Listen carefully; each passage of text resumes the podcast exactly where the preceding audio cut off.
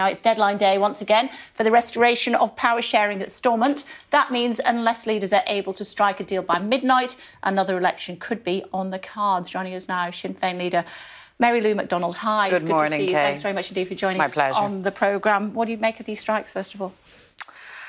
Well, I, I heard just that, that, that last exchange between yourself and Pat, and you, you said, like, who's responsible for deaths should the, should the strike action go ahead.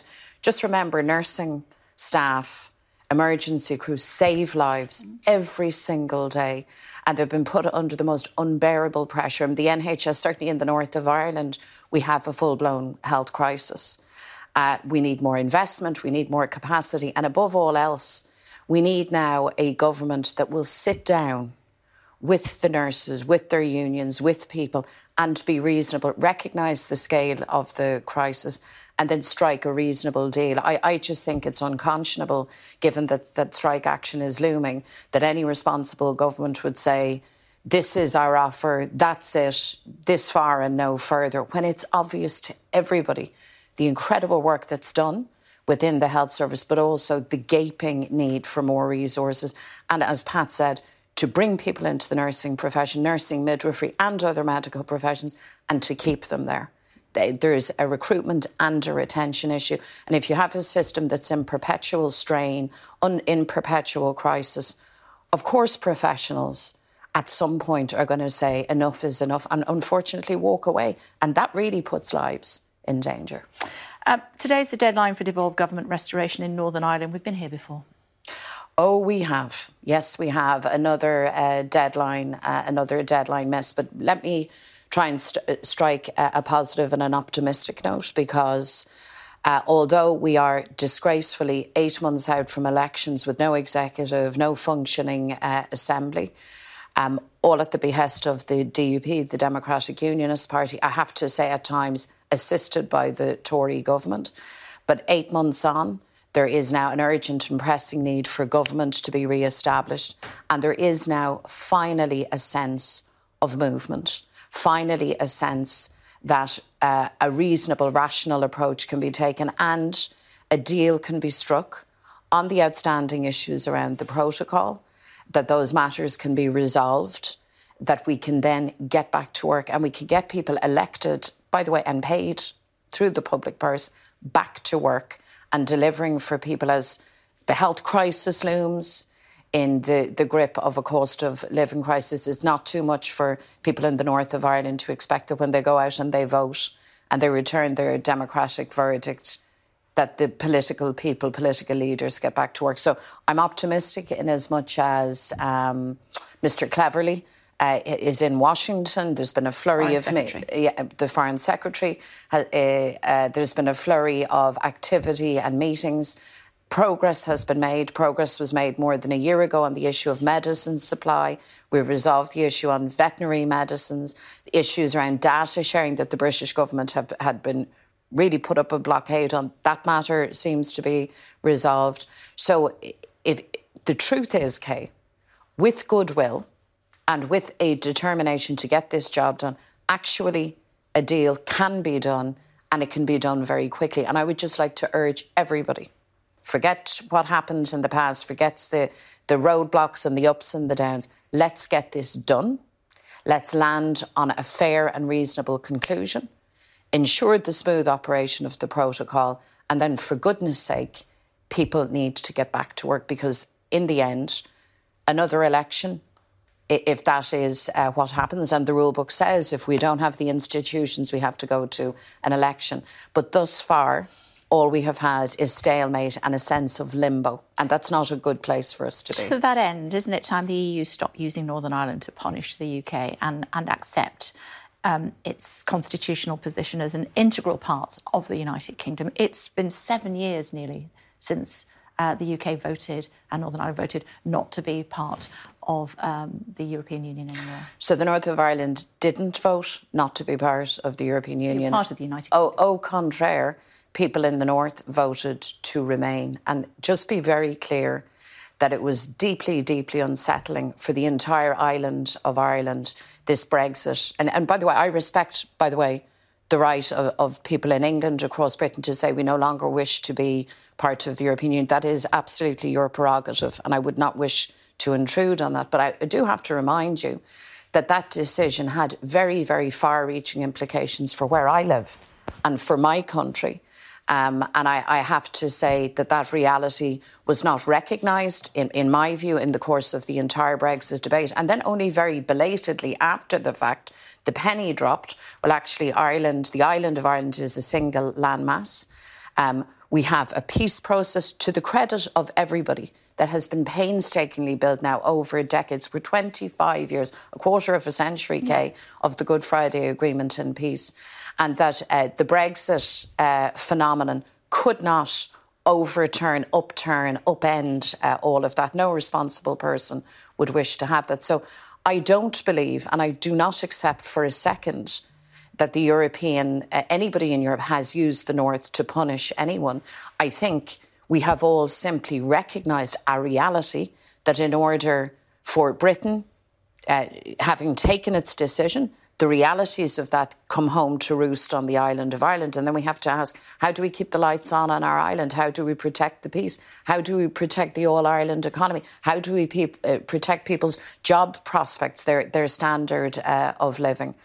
And that's responsible work, I think. And I, I think the challenge is I, w- I would cast differently. Uh, I think the challenge has proven to convince the British government not to act unilaterally, to convince the British government that it is not a good look for them to announce to the world that they will trash and break international law, to convince the British government that when you land on an agreement, and bear in mind this protocol was negotiated and agreed by a British government. When you sign on for something like that, you honour your word. And I only hope, and I really hope, that we are now at a point where, where a, a good faith, productive negotiation will now ensue as quickly as is possible and that we will have a positive outcome. Um, your um, deputy, Michelle O'Neill, um, First Minister designate, I think I'm right in saying correct, that. Yeah. Um, Sinn Féin stands on the brink of history could hold power in both the north and the south of Ireland. Doesn't that instill some hope in trying to look for a compromise? Doesn't that isn't that what Sinn Féin should be looking at just over the horizon? You could be in charge of both parts of Ireland. We could be, and of course that's that's in the gift of the Irish uh, electorate. But yes, uh, Michelle last uh, May was a very historic uh, election in the north of Ireland. The island, as you know, has been partitioned now for more than a century. I do know that, yeah. As, as part of the, the colonial retreat uh, of Britain. We were uh, colonised, as you know, we, we got the sharp end of British imperialism.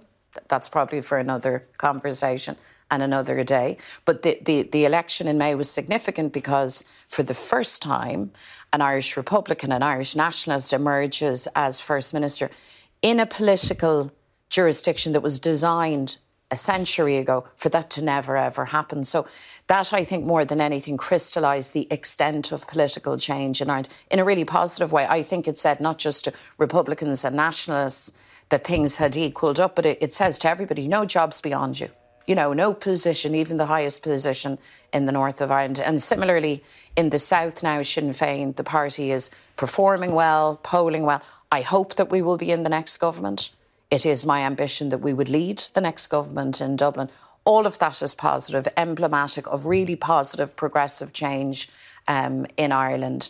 And, and look, ensuring that the peace process, that the Good Friday Agreement is implemented, that the institutions work for everyone is part and parcel of that change. So, on the issue of compromise, Kay, from, from the get go, everybody, and the, the negotiations between the, the British government and the European institutions, and the European institutions made clear we are up for a deal. Let's hear what the concerns are. What does that deal need to look like, though? I mean, you know, you, you I think the shape of it was we're talking about Northern Ireland. Ireland and the yeah. southern part of the island. You are in a position, as I said, where it's just on the horizon where you could be in charge of both. Yeah. What does a deal have to look like for you?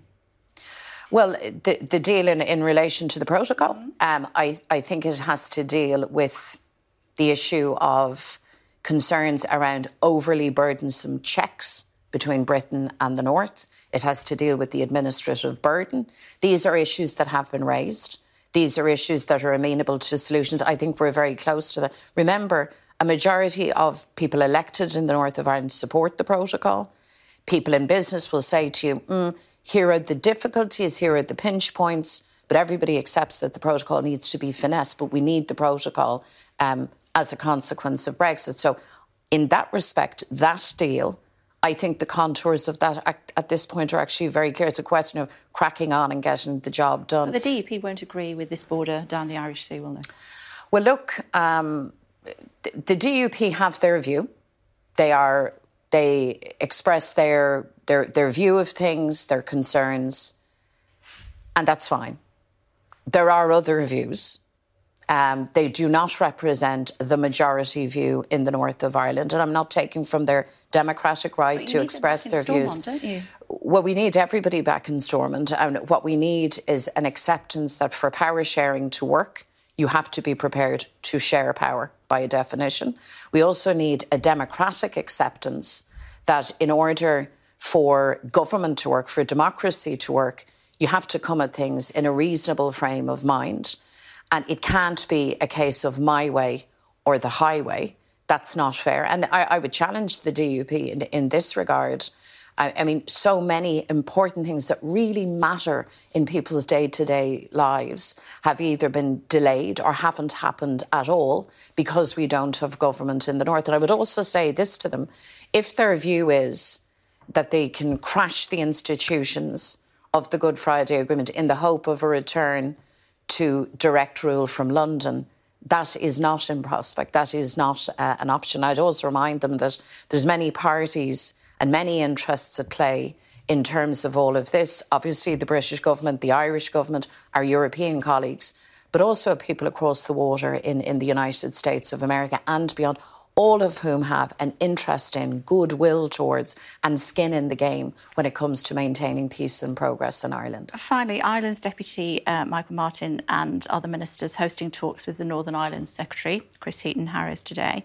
Has your party been invited? Well, this is a, a, a, governmental meeting. It's the Intergovernmental Conference. It's for those who, who lead is government. No? So, so no, we haven't. But there, there wouldn't be anything uh, hugely unusual uh, in that. Uh, different ministers of government are meeting, and that's a good thing. So let me welcome that. However, we need to now ratchet this up to the level of Prime Minister and Taoiseach, the, the Irish Taoiseach, the leader of the Dublin government. We really need care and caution we also need a sense of ambition and drive to get things back up and moving and working again. We've talked here, Kay, about the the institution of government in Belfast, the executive, the assembly, which needs to get up, get cracking, and get back to work. But there's also north south bodies that operate across the island. There's east west relationships between Ireland and Britain. All of those now need to be really, really carefully um, cared for and put back on a really active footing. Because you see, in the end, my ambition is for Irish unity. I'm an Irish Republican. I believe reunification of our island a century on is the best opportunity for all of us. You know this. This is our, and I feel hugely optimistic about that. I think it's a, an opportunity of a lifetime. But, but, well, that's okay. They're unionist, and they, and they'll make their case for the maintenance uh, of of the the union. Um, all of these opportunities are ahead of us. And I know the only way that we can fully grasp those is by listening to each other, working together, and accepting in the end that the Irish people are sovereign that we have a right to determine our future, and we will do that. Uh, we will do that together, and that's the bigger picture. Like the news from Ireland, I'm conscious very often on your program. It's about stalemate. It's about oh my god, another deadline. Well, that's why we're giving missed. you a good chunk of time, yeah. so you can make your points eloquently as you are. Um, if you were Taoiseach, and uh, many people think you will be uh, the next one, what would you be saying to the EU right now? What I'm saying to them now uh, at this point, I would be saying uh, continue to work hard, continue to engage, um, get the job done. Get the job done for us. And, and I, I mean, I have said the same to, to, your government. I've said that the same to um, British governments. You know, engage in good faith, engage and recognise that when all of the diplomatic high wire act subsides, you know, when the, the television cameras are turned off and everybody goes home, there are real communities, real families, real people who rely on the stability of the peace process, the advancement of the peace process. Don't play games with that do not play games with that. And I, I was very heartened to see that the, the, the, leader of the, the British Labour Party, the leader of the opposition here, asserting again, Keir Starmer asserting again the Labour Party legacy. He was in Northern Ireland. In terms of, that's right, in Belfast, asserting, you know, uh, their contribution, which was very considerable at the time, d- defining in the building of the peace process. And this has been a collective effort. And I would just urge everybody to reflect on that. I mean, we're all in politics, and some politics can be, it's as we would call it, senior hurling. Mm. You know, it's, it can be a tough game.